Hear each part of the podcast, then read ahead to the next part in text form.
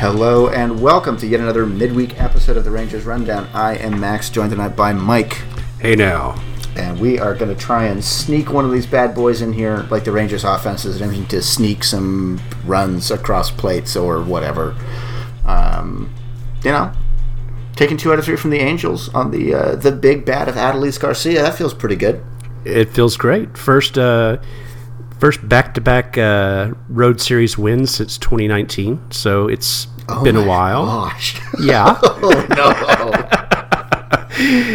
You know, welcome to your uh, rebuilding Rangers. Oh man, I don't know that I really needed to hear that out loud. To be honest with you, that sort of sucks. But this is a positive sign. We're, we're headed in the right direction, right? Yeah, I hope so. Uh, I, I think a lot of heading in the right direction in theory. Obviously, the, the pitching has been uh, notable, and we're, we're definitely going to get into that. I think the uh, the man of the hour is pretty obvious with the sort of the core topic here, and that's been uh, some an injection of fun. Nine games now of Adolis Garcia, just um, mashing dingers and playing center field, which has been kind of kind of dope. My Adolis Garcia tattoo is uh, still fresh. Um, hoping to show it off uh, next Rangers outing. But yeah, no, I have to say he's my new favorite Ranger. He is a lot of fun to watch, and and it's it's not just his bat. He's got the arm. He threw out uh, I forget which Oriole at the plate over the weekend. He's got the glove. He robbed Shohei Ohtani of a home run. Uh, I believe that was what Monday. I believe so. Yeah.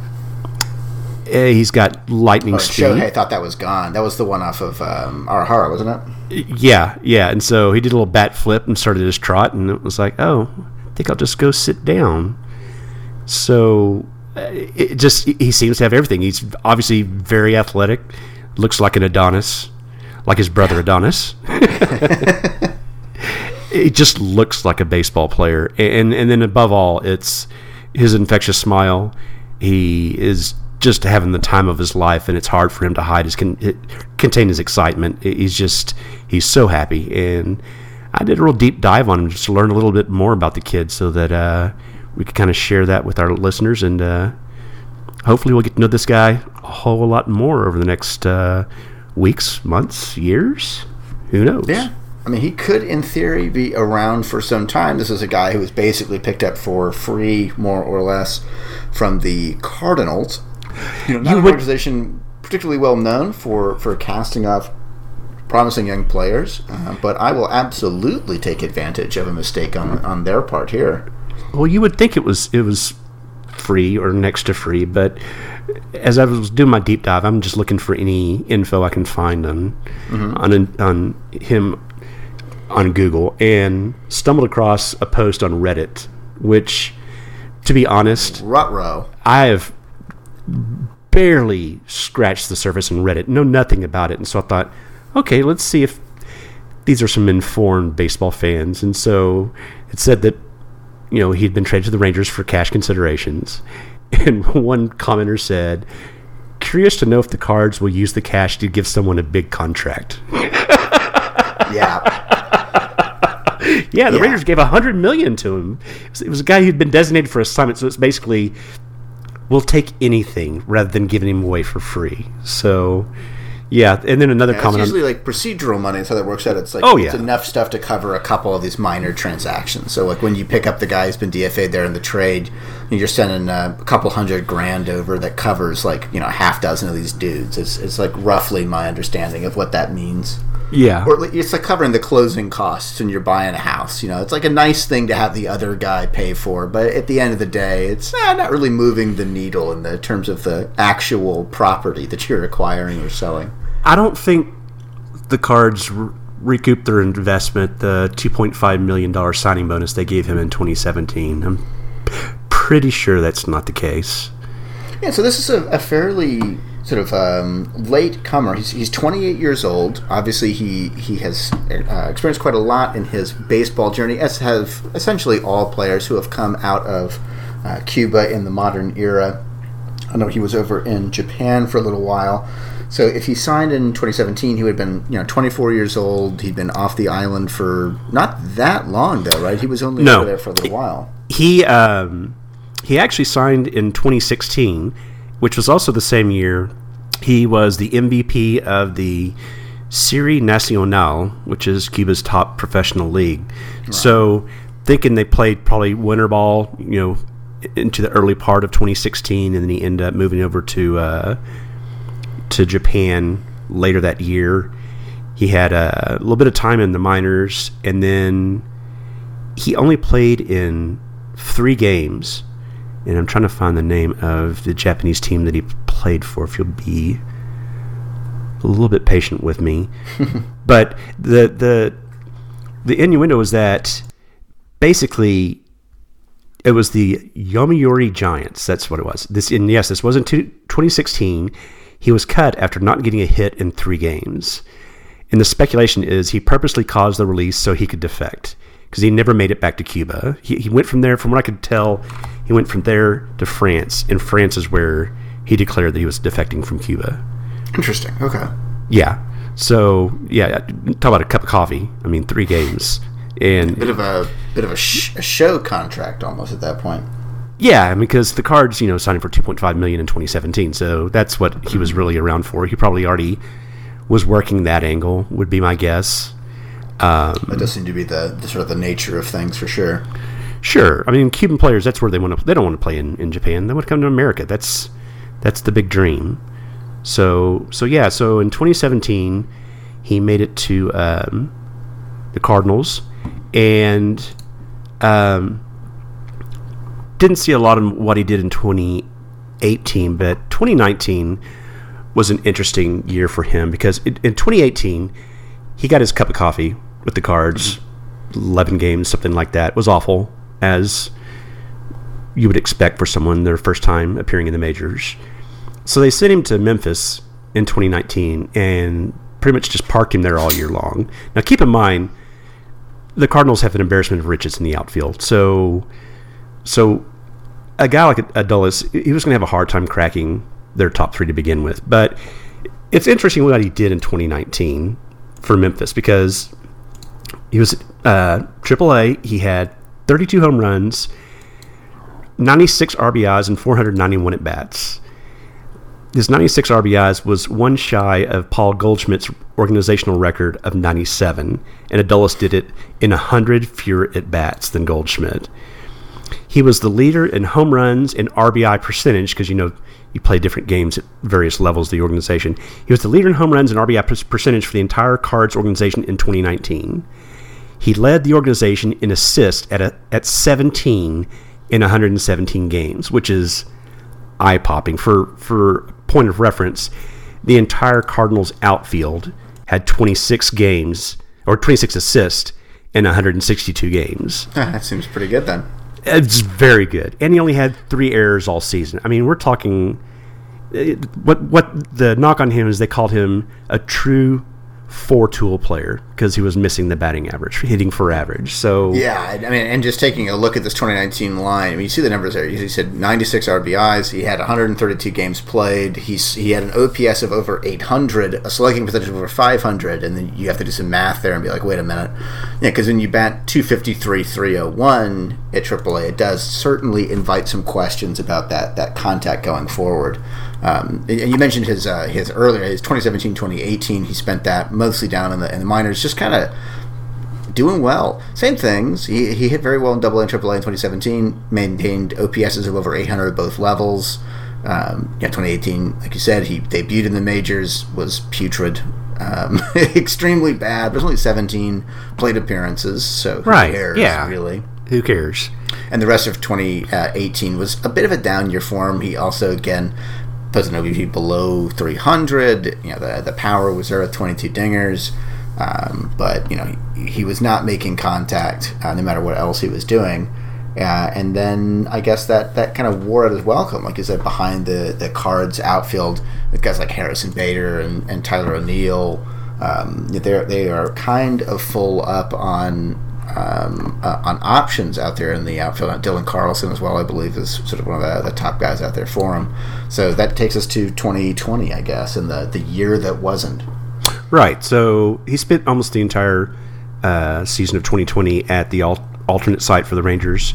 So you're not going to really have stats on him. He he right. got a cup of coffee with the Rangers, but again, I think he got six at bats or seven at bats and didn't get a hit. So, not really indicative of anything other than he doesn't have any experience. But then rolls around 2021. In spring training, he hit 375, which was 12 for 32, with four doubles, three home runs, and 12 RBIs. His ops was 1.170. Pretty good. And that that is crazy. Uh, I mean, he opened a lot of eyes. He was the very last guy cut, and um, you know, Woody said he didn't pout. You know, he took it like a man. He understood that you know he was still going to get his chance, and Woody was really talking him up, and knew that he would be back. So he gets his chance, and just over the last week, just some things that that Woody and others have said about him were kind of fun. Adolis, he was quoted as saying, I'm just trying to enjoy the moments I'm having. I'm not trying to do too much, and I'm trying to just live this dream. This is my dream. It's what I've always wanted to do, and I'm trying to enjoy it as long as it goes. That's all you really need to know. Pretty awesome. He's got a, he's got a really good perspective.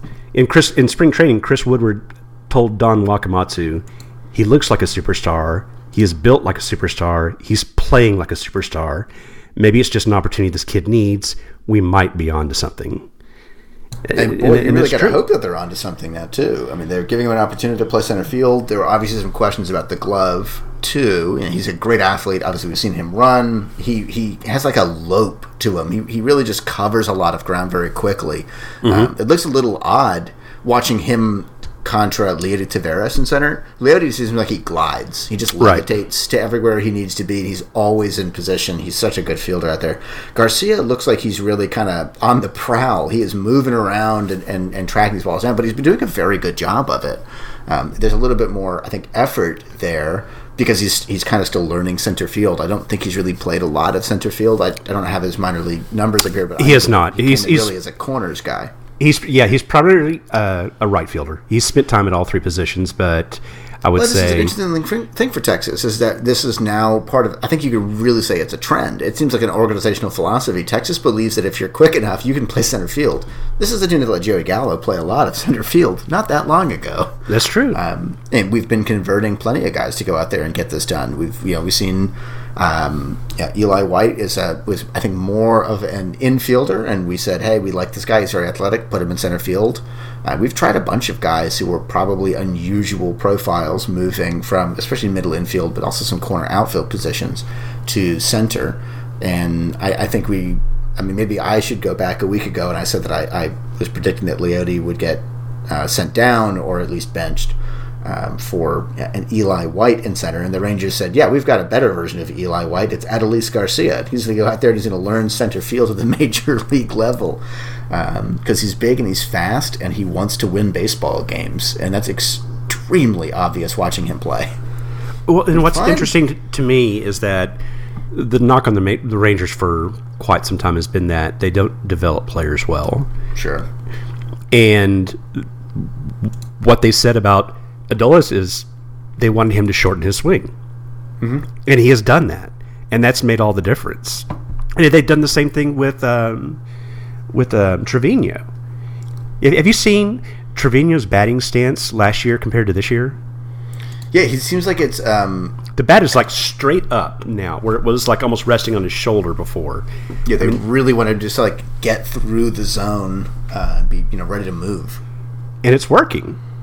He's he's punishing the ball. It is. So they might know what they're doing.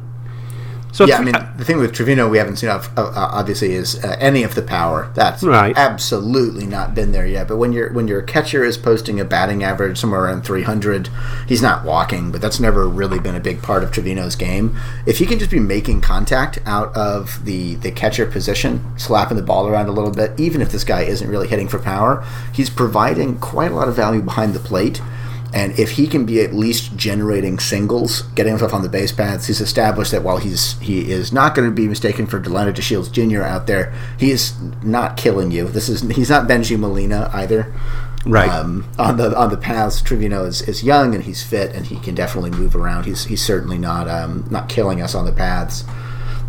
Uh, yeah, if that continues, I think you're right. That's that's a, a, a, very interesting couple of pieces to point to for maybe the Rangers are no longer quite as terrible at development at the upper levels and at the big leagues as they sort of have a reputation for over the last couple of years. Yeah, and and uh, Adolis seems open to learning. He takes to the the the hitting coaches from what I've read. Um, I've got a few more uh, interesting quotes. Um, sure. Woody said he wants to learn, he wants to grow. He hasn't budged, honestly. I thought his first couple of days he was trying to do too much. This is when he first got called up. Maybe because he felt his opportunity wasn't as long. But now I'm sure he's not going anywhere for a while. And that was a really good thing to read to know this guy's going to get a chance. This isn't mm-hmm. just, okay, we give you a little tease. Now go back and tear it up in the minors and we'll think about you later. Um, another thing, someone asked, Woody, what if he really is that diamond in the rough? Woody said, honestly, it changes everything. I've said this yeah. guy could be an impact an impact guy. He's still uh, got to obviously prove it. Keep making adjustments. Keep learning the league. They're going to learn him. Um, hitting coach Luis Ortiz said he might be the next Randy Arozarena, the reigning ALCS MVP. I mean, this is some pretty high praise. Yeah, so I mean, yeah, that'd be that'd be extremely good. Yeah, and, and another stat that I uh, found that was interesting in Monday's game, he took two walks. That's one more walk than in his previous 53 major league uh, plate appearances. So he's getting the patience thing down too, starting to get pitch recognition, and that's when you get really, really dangerous. Shorten your swing, have good pitch rec- recognition. Yeah, and that's the difference between a 250 and a 300 hitter. Yeah, um, you know, get to the ball, make sure you're making some good contact there, and and I've, so I've been kind of poking around for Garcia. Obviously, we have extremely little data to work with here. It's, it's only been, I believe, nine games in the major league level, so it's, it's very hard to draw any kind of conclusive trends from it. But he's been um, like seeing the ball well, hitting the ball well. Um, there were a couple of things that I, I, that do stand out. Obviously, these these tiny, tiny little samples. Um, his sprint speed is in the 88th percentile for a, a, dude who is as sort of like big and built as he is. That's that's good. I mean, you definitely want a center fielder who's in the red. Um, right. Red is actually good on Statcast, and blue is bad. Uh, so you want the guy in the red there on the sprint speeds, and he very much is. We're not talking about a uh, turbo burner, but that's a very fast player. But another thing that um, Statcast loves about him, and this is obviously not just in very many um, innings in the outfield, his jumps.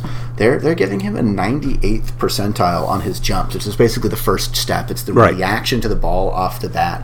And when a guy who is fresh to center field, who is I think on paper relying strictly on speed, just being an athlete and wanting to win ball games, is making great jumps.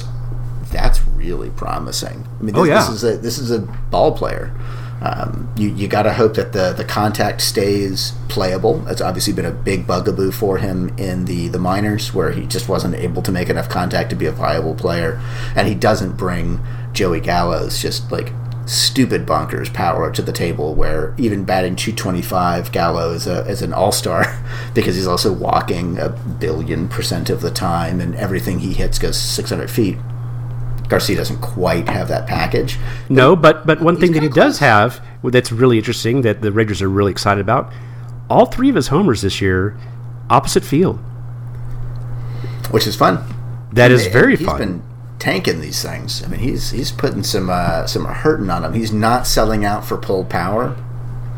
Right. And and that's something that's really really big for top end hitters right now, kind of across the league.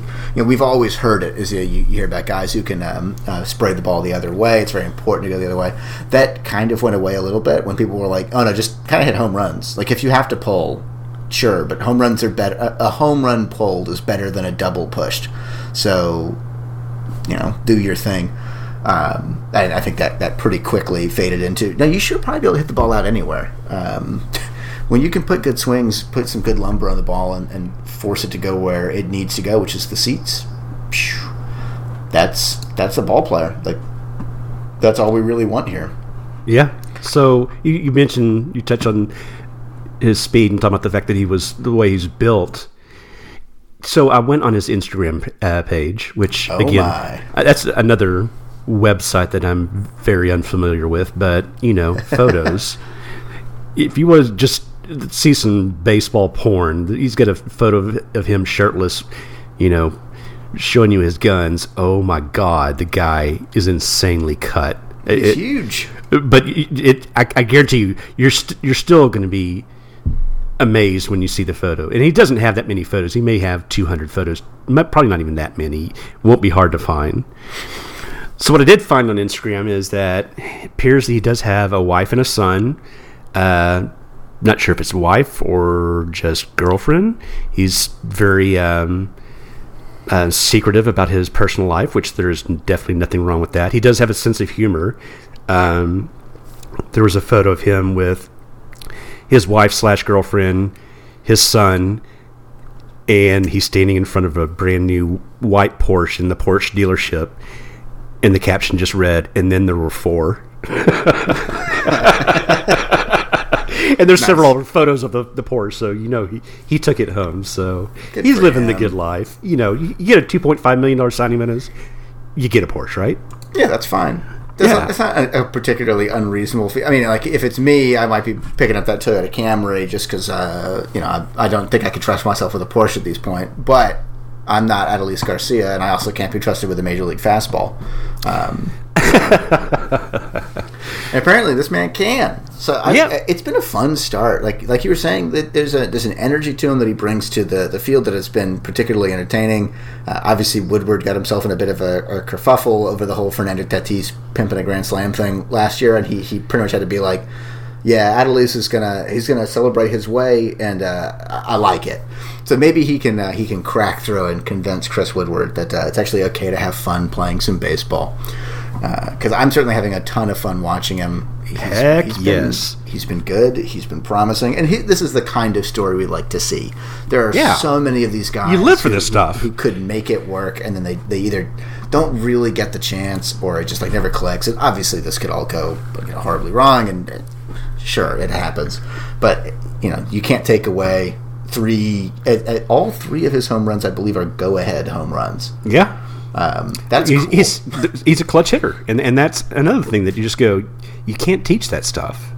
Mm-mm. He rises to the occasion, and that's that's huge. He's just he just seems to have it all, and obviously, again, it's a very short sample size, and I'm the biggest knee jerk guy in the world, so he could be sent down and never be heard of again next week. But right now, I'm I'm going to ride on his coattails and just enjoy every at bat that he's got. Watch every play he's making in the outfield. It, just uh, rooting for him. He's, he's just someone you definitely want to root for. For sure. So so I'll I'll end my little deep dive on Adolis with I, I saved the best for last. Of all the oh. digging that I did, and I probably read through 100 online postings. There, there's not a lot of biographical stuff. I really had to dig to find anything there. Um, obviously, like I said, I think he he plays his cards close to his vest. He doesn't. He's not a showy guy off the field. But the the the biggest thing I saw about him, of all that that I looked at, all of his Instagram photos, everything. Not one single negative thing. No manager saying he had a bad attitude or he took it wrong when he got sit down. I mean, I, when Woodward talked about the fact that he didn't pout, I just I thought back to Willie Calhoun just a couple of years ago. Right. You know, and, and obviously, Dulles is he's a little bit older. This is a man, but just not a single negative thing anywhere. I mean, the only negative thing you would find is someone saying that well he strikes out too much.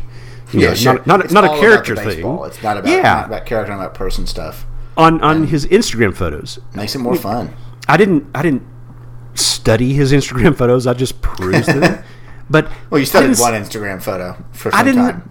I didn't see any photos of him drunk or holding a beer or anything like that. It was all it was mostly family. Nice. Yeah, I mean, just seems like an all around positive guy.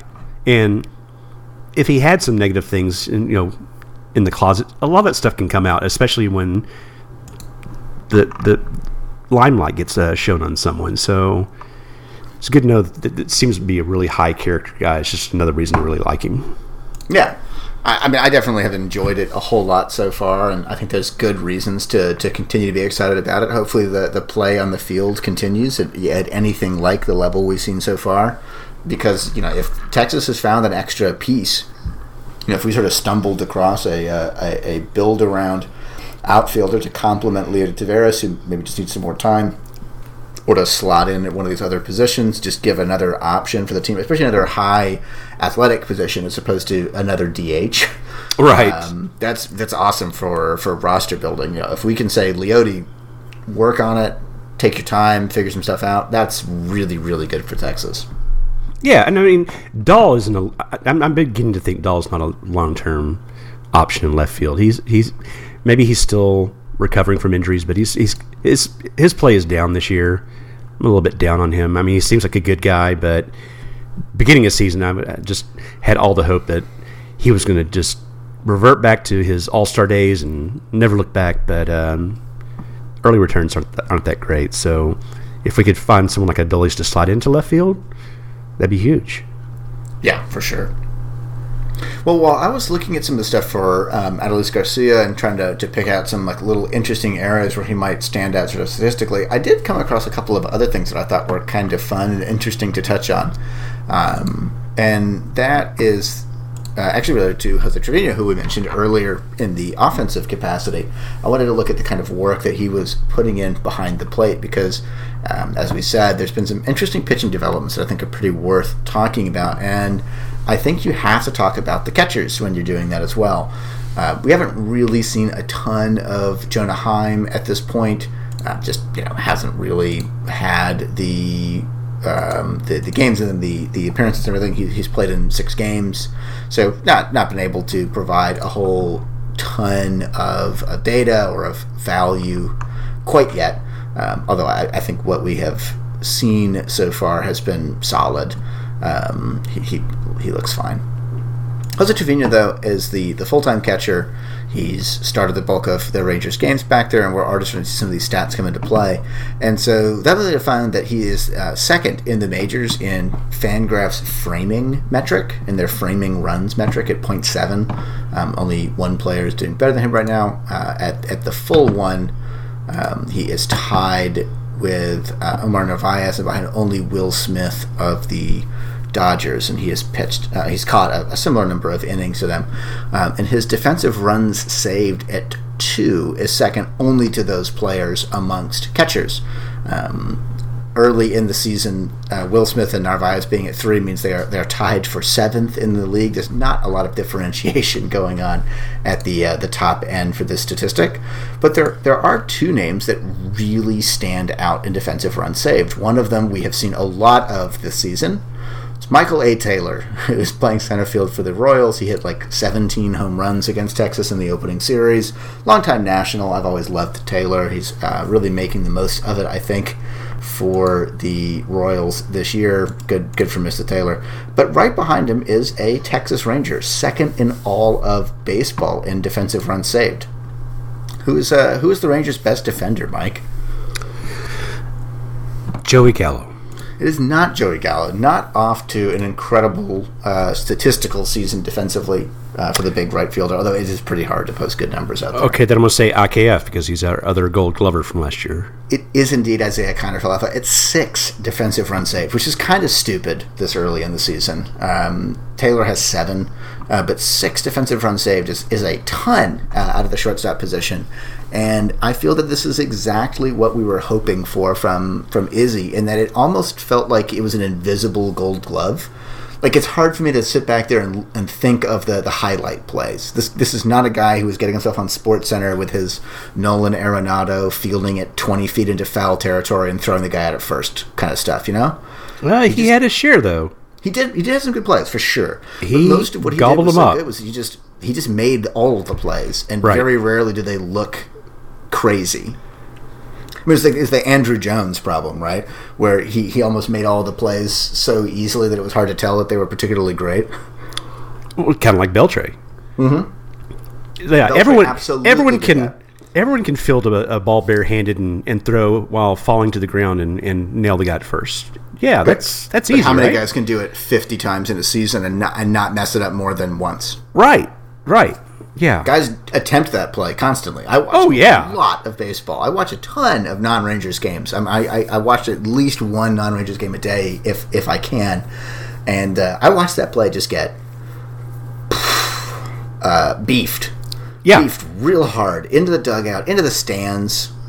I'm, I'm seeing people like they pegging dropped the ball. grandmothers twenty rows back, um, and Beltre, and then you know, this amazing transition that we got with the Gold Glove season of Isaiah Kiner-Falefa has apparently transferred over to shortstop, where I really cannot tell you that I've watched a bunch of plays out there and been like, this dude is blowing my mind with how Oh, I've seen a few. been. I've I seen a haven't- few. I haven't seen. I haven't come away from a game and been like, man, I think a different shortstop would have gotten that ball. I, I don't think I've watched a single play where I'm like, man, if we had, you know, peak Elvis out there, maybe that that's a different play. I I, I- haven't seen any of that this No, year. and no, he- he makes them all. up. He's getting to everything. He's making clean plays. He's so chill on the field that I think it almost takes away from. He looks like he's not even there. He's just Yep. winging that ball to first, like he's uh, playing catch with a kid, and he kind of is. I mean, he is uh, an older man on this team of uh, just young children.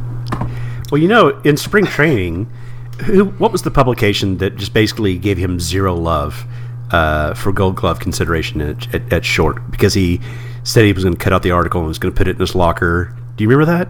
No, I, I'm, I must have missed that one. Yeah, I mean he he was offended because I mean he did win a Gold Glove last year and and here he is doing the, the exact same thing. Guys winning Gold Gloves at two different positions in consecutive years.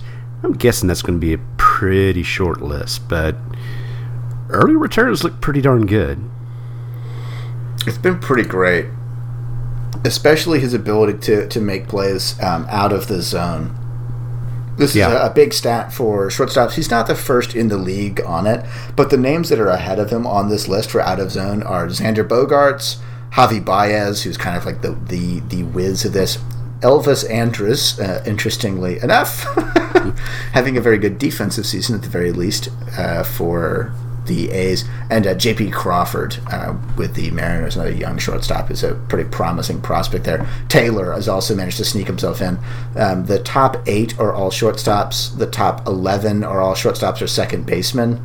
The top 14 are all shortstop, second basemen, and two center fielders. Luis Robert uh, with the White Sox. I always want to drop the T. It's Luis Robert uh, and Michael Taylor, who I already De- talked about. Who's Defense is up the middle, man. Bonkers season in center field for the Royals. Super, super big props to Michael A. Taylor. But yeah, is he's uh, he's making not only is he making all of the plays, he's making plays that statistically many shortstops don't make, and he's making them so smoothly that it's hard for me to remember that he's doing them. Yeah. Like I definitely, I know I could go and look up some, some sweet highlights of sliding stops in the in the hole where he's making that big long throw from the knee, the the classic Elvis that we we've seen for years. Um, and the fact that I think we're spoiled, our left side uh, infield defense for the last decade or so has been just pretty extremely good. From Andrus, who's generally really justified his reputation with the glove, to Beltre, who's one of the three best of all time defensively at third base. I mean, he, he's the guy. I would, he's the one I'm the most familiar with. All around, I think he's number one if you consider bat and defense. I, That's just a me. conversation for sure. I, he's my pick. Um, but I might that be biased. transition, right? Yeah, I think we're both allowed to be a little biased there.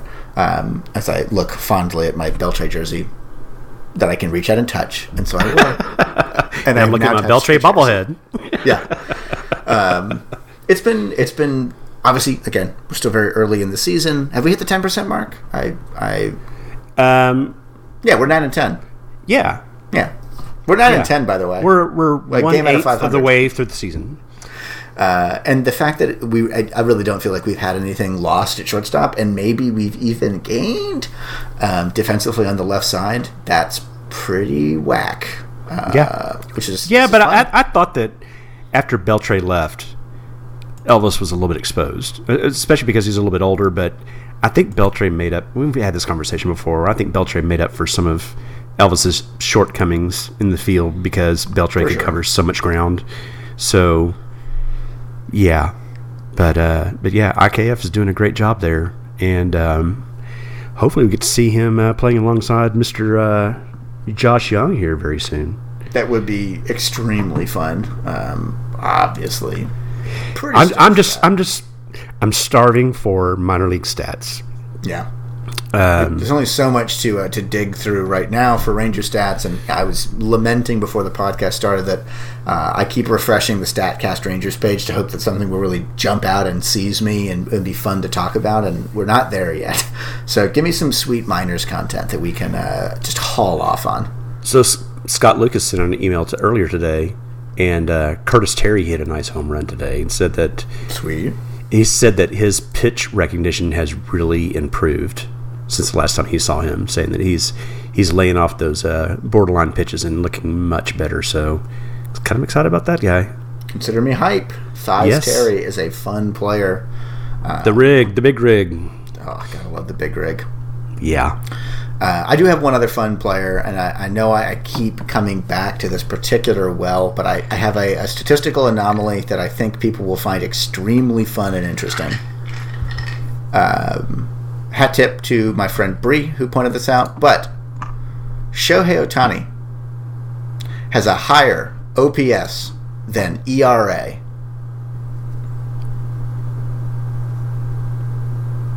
Okay, so his his OPS is over one. I'm yep. guessing is what you're saying. His ERA is 1.04 and his OPS is 1.044. Holy cow! That's has that ever happened in history? It, that's it's such a ridiculous stat that I heard it and I was like, okay. And it took me a while to be like, no, that's insane. That doesn't make sense. That means you have to have a ridiculously elite ERA and OPS and also be both a hitter and a pitcher. like it's it is maybe the most bonkers stat I've ever looked at. Yeah. It makes no sense. Higher OPS as of 422-21. Higher OPS than ERA for a starting pitcher. And like Trout, he's stuck on a crap team that's never going to win him a championship. Man, these Angels. I mean, look, if I'm an Angels fan, how do you drop two of three to the Texas Rangers in 2021? Just well, but how do the Rays? the right, Rays, yeah. defending AL champs. It's, and the, it's the baseball. Angels are, are they probably should be a better team this year than they are. The offense is really solid, but the the A's have the A's the Angels have fallen into the same problem they keep running into for the last like decade, in that they they just they're not supporting um, their offense with pitching. They, they, they had a, a, couple of years of some good pitchers, and they had only Trout in the lineup, and now they, they kind of fixed that by adding some bats. Obviously, the additions of Ohtani and Rendon are enormous, but yeah, from what I heard, their this pitching staff looks extremely mortal against the Rangers. Even Shohei Ohtani, who obviously had four, seven strikeout shutout innings, he walked six. Yeah, he's far and away their best pitcher. It's not. It's not even close. His well, ERA got, plus. They've got so Quintana on their team too, so I mean he's going to drag them down. From what I heard from one of the last broadcasts, that they were kind of the opposite of the Rangers. They have a stellar relief corps and a struggling starting staff. You know, obviously Ohtani excluded. Mm-hmm. Whereas the Rangers yeah. have this elite starting core. Uh, Aaron Slegers, who is approximately eight feet tall. Um, I was afraid he was coming out of my tablet screen when I watched Aaron Slegers take the mound. I thought he was going to break the frame. He's like six eleven or something. That uh, reminds me of something I saw when I was searching uh, Adolis stuff today. He's six one two oh five, but I actually saw him listed as seven one three oh five on one side. like, yeah, someone needs to edit that uh, content there. That, yeah, yeah. Uh, but yeah, like the the bullpen Cishek and Alex Claudio. Love to see Alex Claudio. Oh yeah. oh yeah. Fine. Slegers Myers Iglesias has been pretty bad, but then they're um, they're starting pitchers. So um, the uh, here here are the six starters for the Angels so far this season. We, we saw a bunch of them in the series. You have to get to know these people, folks. If you're a Rangers fan, we're going to see them a lot this year. So you know, buckle up. Dylan Bundy, Andrew Heaney, Griffin Canning, Alex Cobb, uh, Jose Quintana, and Shohei Ohtani. Of them, how many of these pitchers have an ERA plus, which is uh, league average is 100? How many have an ERA plus of 100 or better? One. One. It's Shohei Ohtani. What is his ERA plus? What's what's what digit does it start with? One, two, three, four, or five? I'm gonna say two. Nope. Three? Nope. Oh, it's one. Four. Oh my god. I've never heard of such a thing. 37. You don't see that outside of relief pitchers with tiny samples. Um, uh, Ohtani's sample size is extremely small so far, but he's been essentially unhittable. Um, he just he he, sorry, he gives up some walks, but he uh, strikes out the universe. So 14 and a half strikeouts per night, pretty good. Uh, all the other pitchers, uh, Bundy is at a 98, Cobb is at a 97, so below average, but, uh, But right there. stomachable. But Heaney, Canning are at 79 each, and Jose Quintana uh, sitting pretty at a 50. How the mighty have fallen. So the Angels can't pitch. So even when they're getting some good offensive performances from a couple of players like uh, this Fish guy uh, and Shohei Ohtani, they're obviously seeing some really good stuff from Jared Walsh this season. Um, Justin Upton looks looks fine. Pujols looks pretty toast, but he still hits dingers. Rendon is going to be fine. Kurt Suzuki is very good behind the plate. David Fletcher's off to a very slow start, but they, they love that guy. They just signed him to do a big extension. He'll probably be good. But they're going to just go into the, the opposite of what the uh, the Angels were for a few years there in the, the early teens, where they're going to have one pitcher and an offense, and that's not going to win them a lot of games. Um, No. And they're a very old team. Yeah. They got some young guns a little bit, and like Fletcher is is he's 27 though. Actually, now I think about it, he's new to the majors, but he's he is already 27 years old. Um, Walsh is also 27. Shohei is, I believe, their youngest regular position player, and their second youngest starting pitcher behind only Griffin Canning, and their youngest. Man, they don't have a lot of young relief pitchers. They don't have a lot of young anything. They're- I mean, Whoa, whoa, whoa, whoa, whoa. they were talking about this on one of the previous broadcasts. I don't remember the exact numbers, but the, both pitchers and position players were averaging in the 30s. They have a very interesting relief pitcher, though. Who? Oh my god. They have Ben Rowen. Do you remember Ben Rowen? Sounds vaguely familiar. I He mean, was I a know the name. submariner for the Rangers in the death season in 2014. Oh 2014. gosh! The pure submarine guy, like knuckle duster. And you think that's interesting? Oh, I loved him. And it's seven years later, and Yeah. He's still Ben interesting. is, is he's back in the big. So he pitched only that he pitched that year for Texas, and then I saw him again with uh, the Brewers in 2016, and he was in I think the Dodgers minor league system for a little while there, and he may have even had a call up, but did not appear. Um, but like he played for the the Skeeters, he played for Sugarland in 2018. Like this is a dude who's been an independent ball and is uh, apparently back in the bigs and has pitched in two games. So well, those Skeeters are no longer independent, Max. They just got purchased by the uh, Astros today. Wow! Oh, today. Yeah. Wow, that's interesting. Yeah, well, we knew they were going to be the AAA affiliate. This was just, uh, just, um, you know, a formality. Oh, I must have missed that. Yeah, you did. Just like I missed uh, Ben Rowen being back. So super, super props to Ben Rowen. I, I love like those, uh, especially funky pitchers. You know, Claudio Ben Rowen is super fun because of that crazy submarine crap he had. Um, I, I love a weird pitcher, and I, I love those little like um, taste at the bigs guys, especially in that 2014 season. I feel like I have a strong connection to every one of those poor cursed bastards who played that whole year. Like I will always remember Kevin Kouzmanoff uh, very fondly. Uh, and so Ben Rowen uh, being back in the bigs that uh, that rules. Major props to uh, Ben Rowen. That uh, that's very fun. But yeah, this is a, that's a, a weird team. The Angels. You'll love to take two of three out of them in this series here. Texas is a game off of 500. Uh, and you, you don't know that Adolis is going to do his absolute best uh, against the White Sox this weekend to try and get us in. So, game one, Dane Dunning, the revenge of the Dunning. yes. Um, I'm not sure who the starters are here for the White Sox, so I'm going to pop over to their roster page and see if FanGraphs has a better. It's not listed on uh, MLB at bat right now. I'm looking as well. It looks like Dylan Cease is projected to go against Dane Dunning, and then we will get Gibson in the Saturday game against Dallas Keuchel. Uh, love to beat up on Dallas Keuchel. I have Oh, Rangers are a Keuchel killer. unfond memories of that man as an Oh, yeah. Oh, yeah. Uh, and then Kohei Arihara against Lucas Giolito on Sunday night. I believe Giolito's last appearance, he got absolutely rocked, which means he'll probably strike out 16 in six innings against the Rangers. But of course. Such is the nature of things. But it'll be a good weekend, and uh, we'll have a lot to talk about on Sunday. Yeah, and if the if the Rangers can somehow squeak out some uh, some wins here against the White Sox, eh, that'd be kind of fun. White Sox are a very good team, and we Oh, have yeah. the, the best pitching matchup for us.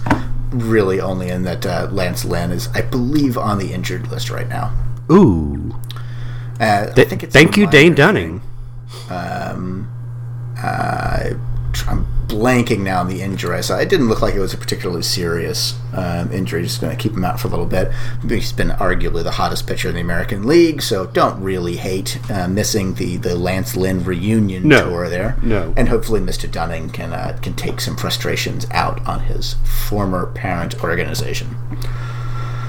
So that's what we got. Mike, you got anything else uh, in the pipes there? No, I'm looking forward to uh, discussing the White Sox series on Sunday. Yeah, looking forward to it. We'll have Hayden back this weekend. Uh, in theory, uh, we'll see if I'm still upright. Got my first uh, uh, vaccination today. nice. I'm, I'm going to try and milk it for as much as I can get. Um, you know, really play up how sick I am the next couple of days. But I'm, I'm feeling okay so far. Feeling good. Got a, I got a deadline now on when I can go out and be a human being again. Late June or late May. Sorry, I'm coming for you. Oh, I've already planned my uh, my guys' weekend. All my friends were getting together uh, the first weekend in June. Ooh, nice. Lots of uh, grilled meats and um, baseball talk and a few libations. Cannot wait. libations. Yes. Don't say. I am looking forward to some minor league ball that's starting up. Uh, my my closest affiliate these days is an Astros affiliate, which does suck. Uh, but I will get. I think Kinston is in the same league. I can't remember which. Um, which I know Kinston is now the A ball and Hickory is the high A, but I don't remember what team this one is, and so one of them I will get to see.